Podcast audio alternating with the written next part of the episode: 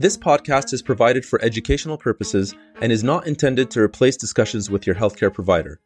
All decisions regarding your care must be made with a healthcare professional, considering the unique characteristics of your personal situation.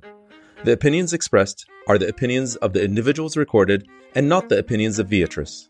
Individuals featured in this podcast may have participated in the past or may be current members of an advisory group for Viatris. Hello and welcome to Listen Well, where we connect you to the world of health and wellness. I'm Dr. Mo Al Swaidan. Today on the podcast, we'll be getting a bit uncomfortable as we try to comprehend what it's like living with chronic pain. Particularly, we want to explore the commonalities and linkages between chronic pain and another potentially disabling diagnosis depression. Why do these two conditions seem to commonly coexist? Does it solely have to do with the mood that pain induces? Or does it have to do with common pathways between depression and pain within our bodies? To help us answer some of these questions, we'll be speaking with Dr. Ernest Choy, Professor of Rheumatology at Cardiff University. As well, Rebecca Gillett and Julie Eller, hosts of the Arthritis Foundation's Live Yes with Arthritis podcast, to hear about their personal experiences with chronic pain and mental health. We invite you to join us as we learn about how pain becomes chronic, the vicious cycle of pain and depression, and what you can do to break it, either for yourself or for someone you love. It's time to listen well. A question in my mind is what is the purpose of pain in the first place? Okay, well, um, pain is fundamental to survival, if you like. In higher mammals, uh, higher animals, pain is important for them to protect themselves because naturally uh, we are prone to injury and pain stops us after injury produce more damage to the joint or tissue. So it's a way to protect yourselves? Absolutely. Absolutely. And in fact, we know diseases associated with inability to feel pain uh, causes excessive structural damage. And as a rheumatologist, we call a specific condition called Charcot's joint in patients with diabetes when they lose local sensation. Then their joints are subjected to excessive injury and excessive damage. Because they're basically not feeling it. Exactly. So when you don't feel pain, you won't stop doing what you are doing, so you cause damage. A little aside here. Just want to make a quick distinction for you between two types of pain acute and chronic. Trust me, this is important. Acute pain, which can be mild, moderate, or severe, is pain that lasts just for a moment, or for weeks, or perhaps at most a couple of months, resolving on its own. Chronic pain refers to pain that is ongoing and is usually defined as lasting three months or more. What happens with people who have chronic pain? What's the difference between chronic pain and pain you feel on a day to day basis?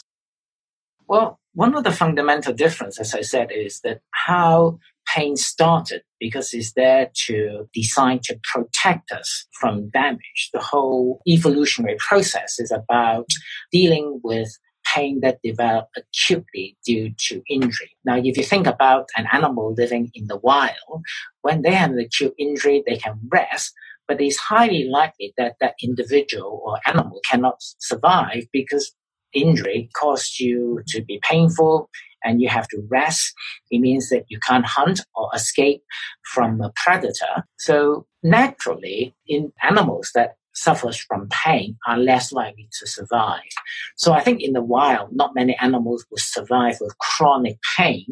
The mm-hmm. difference between us and in the animal kingdom is that we can survive chronic pain, but the problem is that our biology may not be adapted to having chronic pain. Are there different ways to conceptualize pain? Pain is a very complicated experience. It mm-hmm. is very different from touch. So when we, we all experience touch and our brain tells us where that sensation is coming from and how bad magnitude is. But that's in the main what touch indicates. In pain, what is clear is that when we experience pain, our brain not only just sends the pain, telling us how big that impact is, it locates the pain in the somatosensory cortex in the brain. So it tells us where the pain is coming from. But immediately other parts of the brain become activated. Brain areas that is involved with dealing with stress become activated. There are areas in the brain that uh, deal with emotion become uh, activated. And there are mm-hmm. areas of the brain that involve in thinking become activated. Pain is always interpreted as something that is very unpleasant you want to avoid. And so that speaks to the emotional elements to, to pain. And I, I usually give this example to my students. I said that, that every day when a, a baby is born, uh, a nurse would inject vitamin K to the baby. And I used to ask them, how do you know the baby experienced pain? But I asked them, how do you know the baby doesn't actually cry out and say that I'm in pain? But you all said that the baby is in pain. And of course, I pointed then up to them is that they interpret the baby in pain because the reaction of the baby is to cry. And I pointed out that crying is an emotive response. So mm-hmm. actually we link the emotional element to someone experience pain. It's no different from someone walking through a casualty with an injury. You gauge how bad the pain is by looking at whether the individual was crying and become emotional to it actually right. makes sense. That's fascinating the way you describe it because I think most people, when they think about pain, they're just thinking of the feeling. But you're right, there's this whole emotional response around it and it's a whole experience. Now, as I mentioned in the intro, I had a chance to chat with two inspiring women who work with the Arthritis Foundation. Both have experiences with the challenges of pain from relatively early on in their lives. Their stories will help illuminate the links between pain and emotion, among other insights. Here's Julie's story. I was seven years old when I became symptomatic with juvenile idiopathic arthritis, but it took years before I was able to actually receive that diagnosis. I was about 10 by the time we really figured out what was going on. And so much of that story has to do with growing pains. Um, for the folks in the juvenile arthritis community, it can be really difficult to identify that the symptoms that a child is experiencing are atypical to traditional growing pains when your body is changing so much over a course of a short time. Um, when I was a child, I got this. Um, I got this pair of pink Barbie sparkly rollerblades. I was seven years old. I got it for my birthday, and I was so excited by them. And I I remember I took them out of the box and I was just thrilled to have them. And I rode them around my neighbor's um, driveway, which was very flat.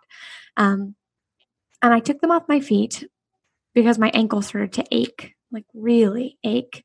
And I was seven years old, so I didn't really have language to describe what had happened other than, ow, this really hurts. Um, so I took my my rollerblades inside and I talked to my mom, and as moms do, they they look and they kiss and they give all the love that they can, and then they say, "Let's go talk to a doctor." Um, and so we went uh, to the, the ER to see, you know, hey, did I break my ankle? Did I roll it? Did I twist it?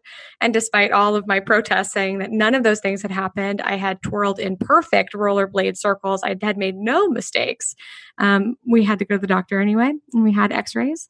Um, and I had some substantial swelling in my left ankle, and I had some murky looking uh, x-ray photos and they weren't quite familiar with what was going on or what was happening but they thought ah, maybe she has a hairline break.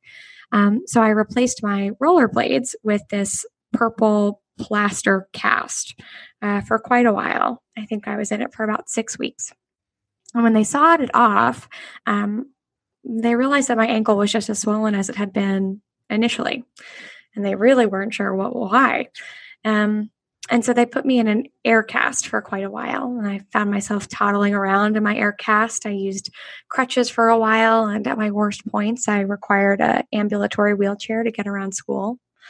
Um, and eventually, we had seen a whole lot of doctors with very few answers.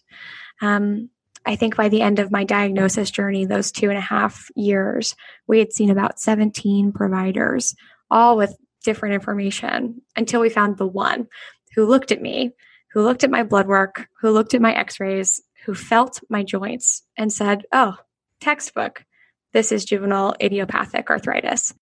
Juvenile idiopathic arthritis, JIA, is any arthritis of unknown origin that causes joint inflammation and stiffness for more than six weeks in a child aged 16 years or younger. It affects up to one in 2,000 children worldwide. But then, when I was paired with the right person who could offer those things, um, we were able to get on the right treatment. I was able to um, really start to feel much better, much more consistently, able to return to some of the hobbies that I had loved before I became uh, symptomatic. I got to do some more dance and some more uh, soccer eventually. And someday I got to, you know, perform in plays and and and do all of those things that I had loved before diagnosis. Um, but all that was only possible because of really good access to medications and and physicians and advice and physical therapy and occupational therapy. That really got me there. Rebecca's journey started later than Julie's, but still quite early in her adult life. Like many people who have new pain and see a doctor, Rebecca was initially told that her pain must be due to an injury, which may often be true, but not always. At the age of 26, I was working in marketing and doing really well in my career, and recently had purchased my first home at the age of 24 and was doing doing really well for somebody in their mid 20s. Uh, one day I woke up and my wrist hurt. And I thought, well, this is weird. I don't remember falling or tweaking it or doing anything to injure myself. I don't know why it hurts. And it hurt so much that I actually did call my primary care physician and went to go in to see him to figure out what was going on.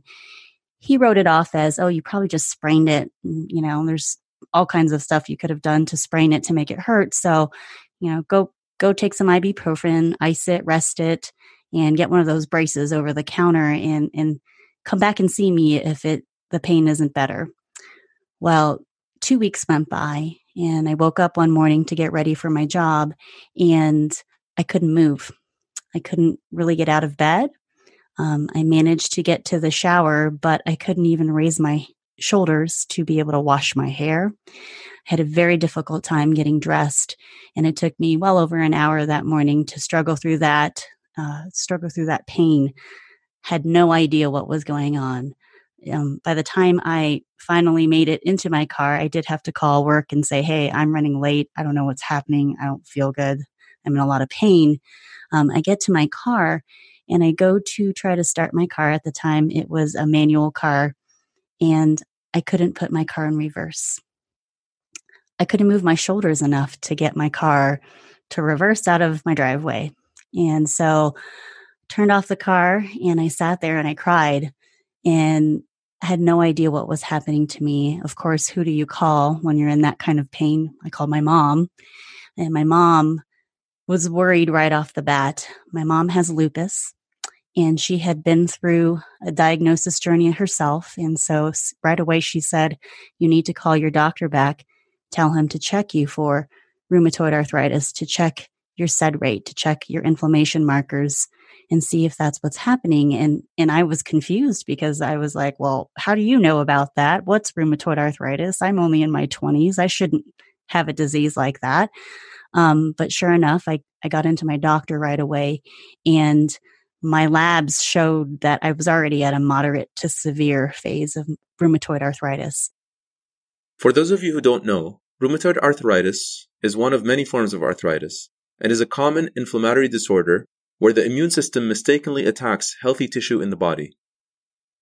I already had a lot of deterioration happening and much um, much different diagnosis journey than some people. It can take up to two years or three years to get a real diagnosis, but only because my mother was educated in rheumatic diseases because she lives with one.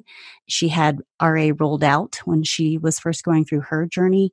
And so she knew exactly what I needed to, to ask my doctor and the questions I needed to ask and the labs I needed done.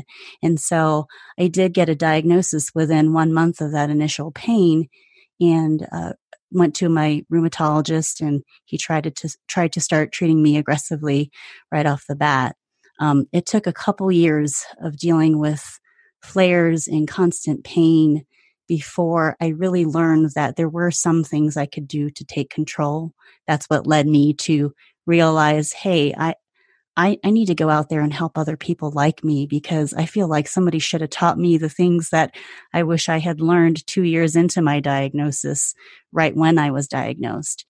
In the middle of graduate school, uh, one semester away from graduating with my master's as an occupational therapist, I was having incredible pain in my neck and spine and shoulders and found out I had degenerative disc disease and osteoarthritis in my spine that required me to have a fusion of my neck in the middle of OT school. So it was quite a journey, um, even though the initial diagnosis I had at 26 was rheumatoid arthritis my joke is always that you know I live in an 80 year old body, and actually my first cervical spinal fusion, my neurosurgeon did say to me, I was 31 at the time. He was like, "Your spine looks like that of an 80 year old woman," and what did you do? And I'm like, I didn't do anything. I, I don't know what you mean.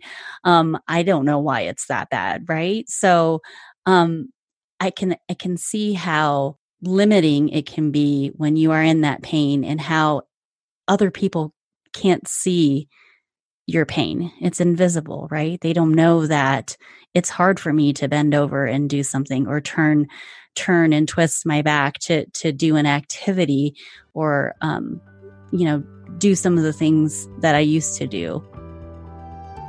So, we've journeyed from two painful and limiting rheumatic diseases to osteoarthritis, another painful and limiting condition that, according to estimates from 2017, affects over 300 million people worldwide. That number will likely grow in the coming years. For decades, osteoarthritis was thought of as something that just happens to people as they get older. But we now know that osteoarthritis is a complex, progressive, debilitating disease of the joints, causing pain, swelling, trouble with sleep, and difficulty carrying out daily activities that severely reduces the quality of someone's life, as well as their independence. We also know that osteoarthritis can have a real impact on mental health. I circled back to Dr. Choy with some new questions about osteoarthritis and emotional health. So osteoarthritis is one of the commonest uh, conditions uh, in the world. Um, and as we get older, we are more prone to getting osteoarthritis. And in the past, we kind of think of osteoarthritis as a disease of aging and degeneration. But nowadays, we know that osteoarthritis uh, have many different types, uh, and in fact, in some individuals, uh, they have more pain than others, if you like. And the level of pain is not always related to the level of damage we see on X-ray. We know that for a long, long time. Um, and although the pain is located in the knee, what we understand is that the severity of the symptoms is a lot more than due to the damage. It is related in part to how much inflammation they have in the joint and how the brain process uh, that uh, Im- uh, that impulse from the joint. But it also dependent on how good the person is able to cope with the pain. And this is a very important concept because osteoarthritis is a chronic condition. So they have mm-hmm. chronic pain coming from the disease uh, joint, but how we cope with the pain actually determines of how we perceive the severity of that illness. So what does a person with osteoarthritis feel other than pain? Do they have other symptoms that are common? Well, first of all, in, in osteoarthritis, many patients, especially with uh, what we call uh, significant chronic pain, they often get very emotion, emotional. Uh, there's a lot of research to show that the level of pain this individual is related to uh, the mental state. Anxiety, depression seems to be more common in these uh, individuals. And in the past, we kind of dismissed that we think that um, these are just individuals with uh, concomitant uh, mental conditions, and that's why they are more anxious and they're why more depressed. But based on what I explained earlier, the fact that the pain experience is fundamentally linked to emotion, uh, what uh, what what the linkage seems to be is that pain will in general generate an emotive response. If you are in a state to control those emotions, then the pain don't limit as much as what you can do.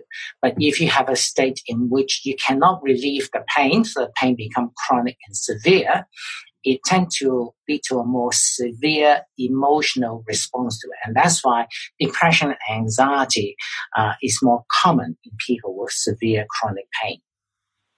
And I'm sure you see a lot of people with osteoarthritis. What does it stop them from achieving? Well, pain is the most limiting factor uh, in these individuals. And in part, it stems from the biology that I explained because one of the initial key function of pain is to stop you doing things. It, we interpret pain as a threat. So we stop doing what we are doing in order to avoid pain. And that is instinctive uh, to to to us uh, into the pain experience, and we don't have to learn to do that. We always do that by reflex. Um, the problem is that when we have chronic uncontrolled pain, we need to have a process in which uh, we need to get on top and control the, uh, the pain processing. Now, I mentioned before in the recent research, we know that there are parts of the brain which is uh, uh, in control of how to manage the pain processes, uh, what we call the cognitive part of the brain.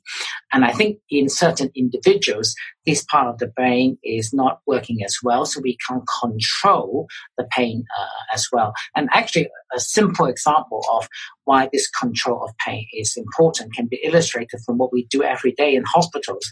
We ask the patient to go for a blood test. We know that the needle will be painful, but we don't re- uh, retract our arms when the needle poke into uh, poke through the skin, and that's because the brain tells us that to expect a certain level of pain and right. to resist and cope with the pain. But that is an acute pain episode. When the pain becomes chronic, the task becomes a lot more difficult. Remember, acute pain tends to resolve in the short term, while chronic pain is much more long lasting. So, speaking of management, how would you break down the approach to managing someone with osteoarthritis? So, in general, we uh, uh, we break down management of pain into those that uh, are non-pharmacological, so non-medicine related, and then those that involve uh, uh, medications. So there are generic things that we can do to help pain. Uh, we know that actually exercise is quite helpful because recently we have learned that exercise helps to activate regions of the brain that help us to cope with pain. So exercise is important for most people uh, with uh, chronic pain. Uh, and we know that uh, if the patient is overweight, uh, they can, uh, um, by weight reduction, they can reduce the pain amplification process and reduce inflammation, and that can be helpful. Mm-hmm. Um, there are uh, lifestyle advices in general, like stopping smoking, being generally health, uh, healthy, having the right diet, and that can uh, supplement uh, the, the management of, of, a chronic illness process. Um, mm. Having a good quality sleep is very, very important in the management uh, of pain. We shouldn't forget that. And then in terms of medication, we are starting to classify uh, painkillers into different types uh, to help with the different aspects of pain. And in fact, we now recognize that uh, helping the patient's uh, mental health and emotive state with certain medication and improving the sleep quality can also help with the management of chronic pain, aside from the usual uh, analgesias and anti-inflammatory tablets, especially for uh, osteoarthritis. Now, as we explored earlier with Julie and Rebecca, as well as with Dr. Choy, pain and mental health are closely linked. But that link is more obvious when we're dealing with chronic pain, as we see in chronic conditions like arthritis, and it can be a two way street. One of the things you mentioned earlier was depression. So, what is the impact of depression on osteoarthritis? Well, depression has what we call a bidirectional impact.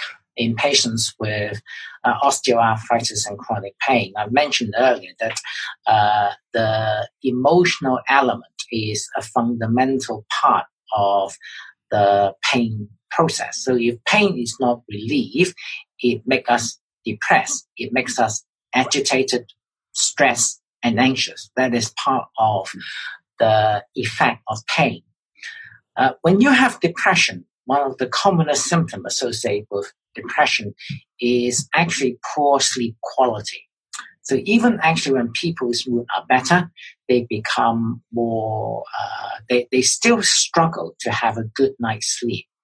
And uh, recent research has shown that having a good quality sleep is really important in activating parts of the brain that are involved in controlling pain. So if we just take some healthy individuals and we disturb them during the normal sleep cycle, stop them, stop them sleep through the night, what we find is that after a few days, then they become more emotive. And when they become more emotive, they also are unable to cope with pain. Many of them actually develop uh, muscle ache as a result of poor sleep quality.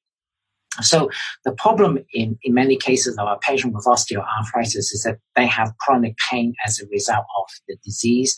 They then become emotive. And if they become frankly depressed or have pre-existing depression, they have less ability to control and cope with the pain. Rebecca and Julie know all about this relationship firsthand. Yeah, definitely. I think that when you first get a diagnosis, it's it's really alarming, right? And and you start really we talk about this in one of our podcasts actually on on wellness and mental health and we talk about how you you kind of go through stages of grief um, silently oftentimes people go through that because they don't have the words to name it and i would say when i was diagnosed at 26 I was in denial for quite a while and didn't seek out information and resources. Just figured, oh well, I'm I'm young, um, I'll get over this, right? And until I really had a talk with my doctor, and he said, you know, what is your anxiety level? What what is your stress? How are you feeling? And I said, well, you know, it's uh, what there's anything I can do, right? I'm just going to have to live with this. So I'm just going to keep plugging away. And he tried to really educate me on the fact that, you know, not taking control is harming you more. That's why we can't get your disease under control. But also, if you can reduce the stress and anxiety that you're feeling right now, uh, we might be able to reduce some of your chronic pain. And I never really put two and two together. Uh, so he kept trying to get me to take anxiety medication to show me that if we can reduce some of these feelings that you're having of anxiety and stress, we might be able to reduce your pain. And begrudgingly, I did it. Um, I went on medication, didn't want to take it because of all the stigma around, well, for one, being on medication for my mental health, but also for the concerns of gaining weight but he was right. After two months of being on some medication, I, I realized that, oh, this is actually helping with my pain. We were able to get my disease under control a little bit, especially since we started finding a combination of medication that worked for me. And it's been tough. It's a journey that um, I don't wish upon anyone. And I, I understand how hard it is to deal with pain on a daily basis. But then I also understand how hard it can be to decide, well, do I want to go through with a surgery? Um, is it going to be worth it? But there's a lot of anxiety around having to do that. So it's almost a vicious cycle, really. Rebecca, I really love what you said about the stages of grief being stages that you go through again and again and again. I think with arthritis, you know, your care really waxes and wanes based on whether you're in a flare or maybe you're having some feelings of remission or you're just managing well. Um, and that has certainly been true for me. And as my physical joint health waxes and wanes, I find that my mental health does the same thing in harmony with my joints or maybe disharmony with my joints.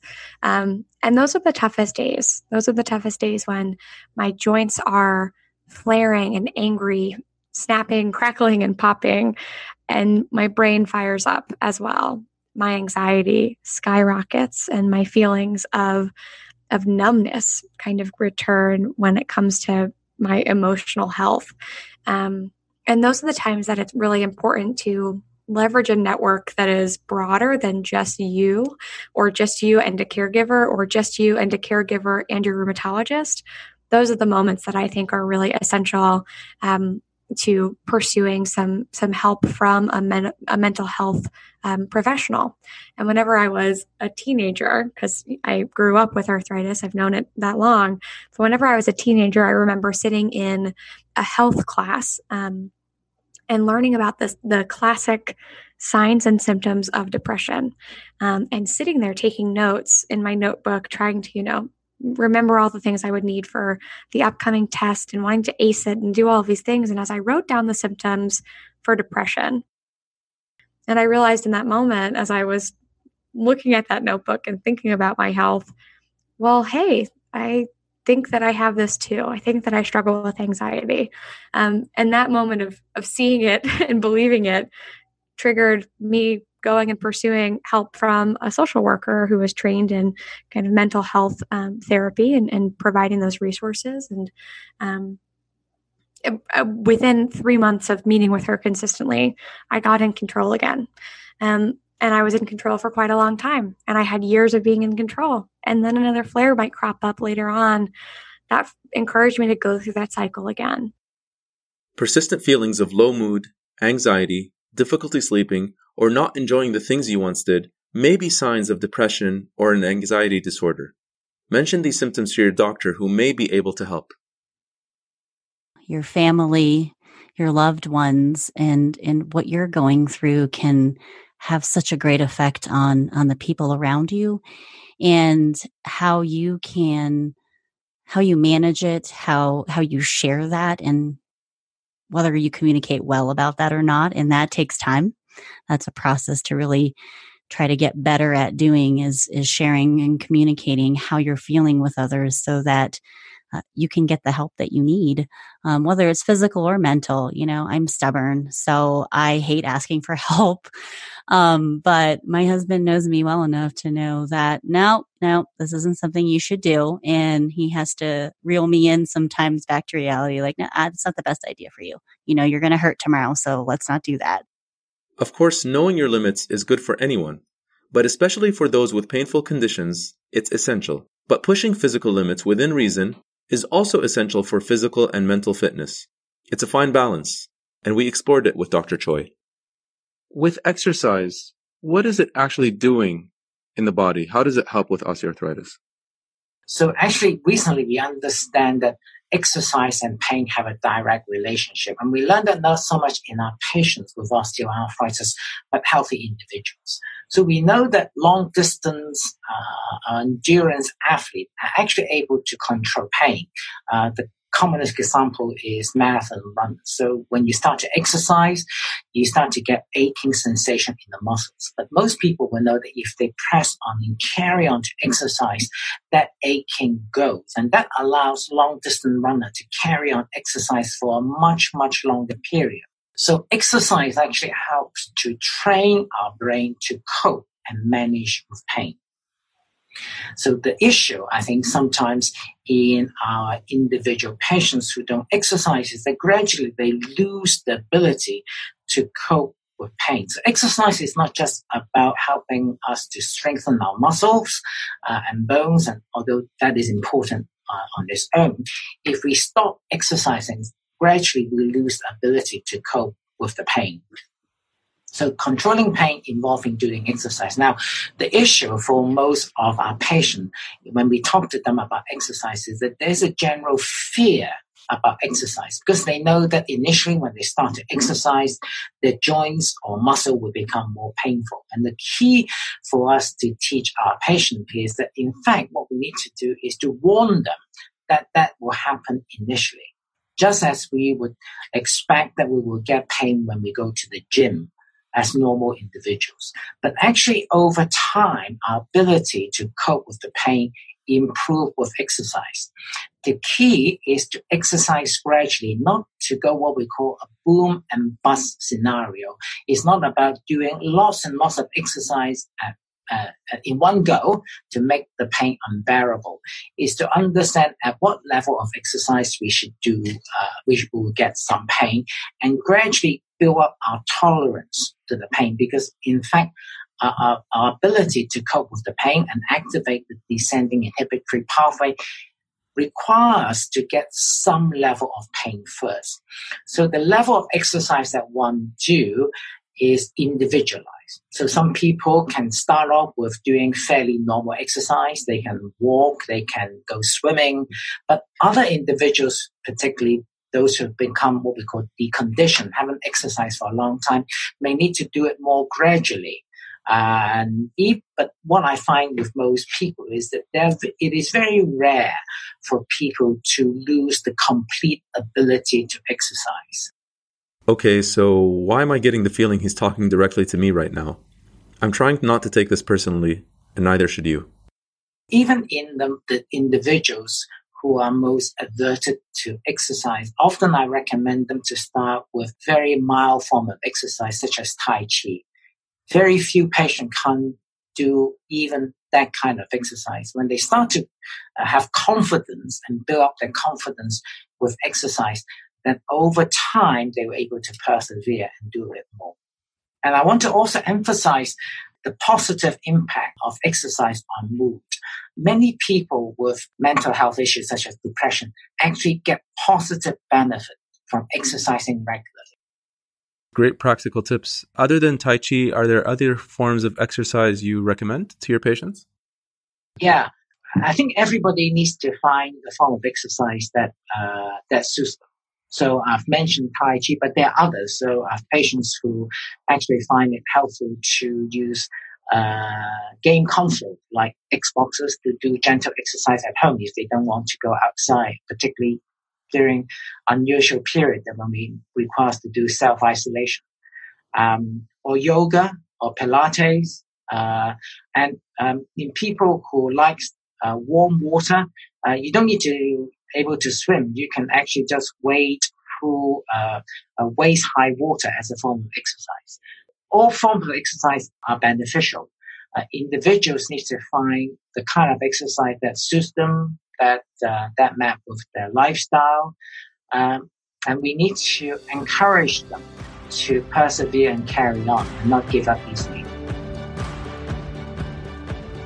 Julie is on Dr. Choy's wavelength and puts it another way it's hard to to get moving and move through pain and to understand that you know your motion is lotion and, and even if it hurts a little bit right now it's helping in the long term. It's hard to maintain a healthy weight. It's hard to um, have a sense of identity in a disease that a lot of people don't understand or have incorrect assumptions about.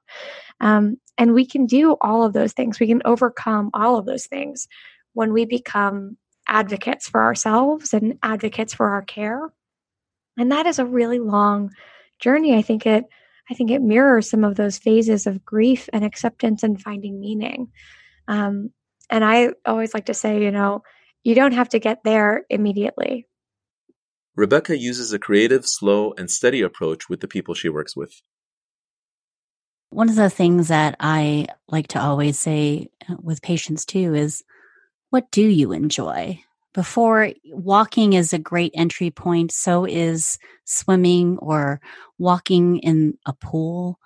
Um, anything, any kind of aquatic exercise is a great entry point for somebody who has not been active. But walking is simple as a simple task. You don't have to spend any money to do it. You don't have to go to a specific place if you don't have a pool, right? You can just do it in your house. You can start doing a lap around your your coffee table and just walk and then build up and then you add more steps to your house and then maybe you're going to the mailbox and then maybe you're walking up and down your block and then you just keep building and adding every couple days as you feel better. There's something out there that we could turn into a physical activity to get you moving your body in a joyful way. Um, dancing one of Julie's favorite things and me too, but Julie likes to have daily dance parties and I love dancing too. Clearly, doing something physical, anything you can manage as well as enjoy, is a great place to start and build from when balancing physical exercise with pain management and emotional wellness. What final message do you really want them to take away from our discussion today? Well, what one of I think we want to say is that pain is very complicated, especially chronic pain. It always leads to distress and an emotive response. And the management of pain needs to have a very positive mental attitude. We need to get individuals to exercise regularly, help them to sleep better, uh, and and get them to have a adopt a healthy lifestyle. Uh, and that is really as important as giving them just uh, a painkiller and explain to them that pain is not just about trying to relieve pain completely. In patients with chronic pain such as osteoarthritis is to support the individual to positively manage and cope with the pain. So the goal is not about having no pain at all. Rebecca and Julie agree that setting expectations and supporting self management are both key along with a healthy dose of self advocacy. It's not just about the medical things. It's about me being able to say, you know, I've heard about this, or I've tried this and this isn't helping. I know you want me to lose weight, but this isn't happening what are some ideas you have and i've i've i've researched these several ideas um, which do you think is best in my situation so i think that patient education piece is so important and once somebody really feels like they can own that and they understand it and they know how to communicate about it it gives them the ability to really go back to that healthcare provider and and also make the choice of you know what? Maybe you're not the right doctor for me and I need another opinion. Maybe I should go see something out, somebody else. Maybe there's a different alternative type of therapy that I can seek out. But always knowing that I have a voice and I should come to these doctor's appointments with questions and answers. So um, I think that's patient education goes a long way for people to feel a little bit more empowered. Thank you for joining us today. Yeah, thanks for having us. No problem. Thanks. Thank you. Pleasure. I recently read an article written by someone living with chronic pain. In it, they write how it would be nice to hear people say, I hope you're as well as possible. So, for all you listeners out there living with chronic pain and depression, that's my wish for you. I hope you are as well as possible. Also, remember what Rebecca and Julie said don't suffer in silence. Speak to your doctor and reach out to friends and family for help when you need it. I'm Dr. Mo Alsweda. Thanks for listening. Brought to you by Viatris, empowering people worldwide to live healthier at every stage of life. Powered by Viatris.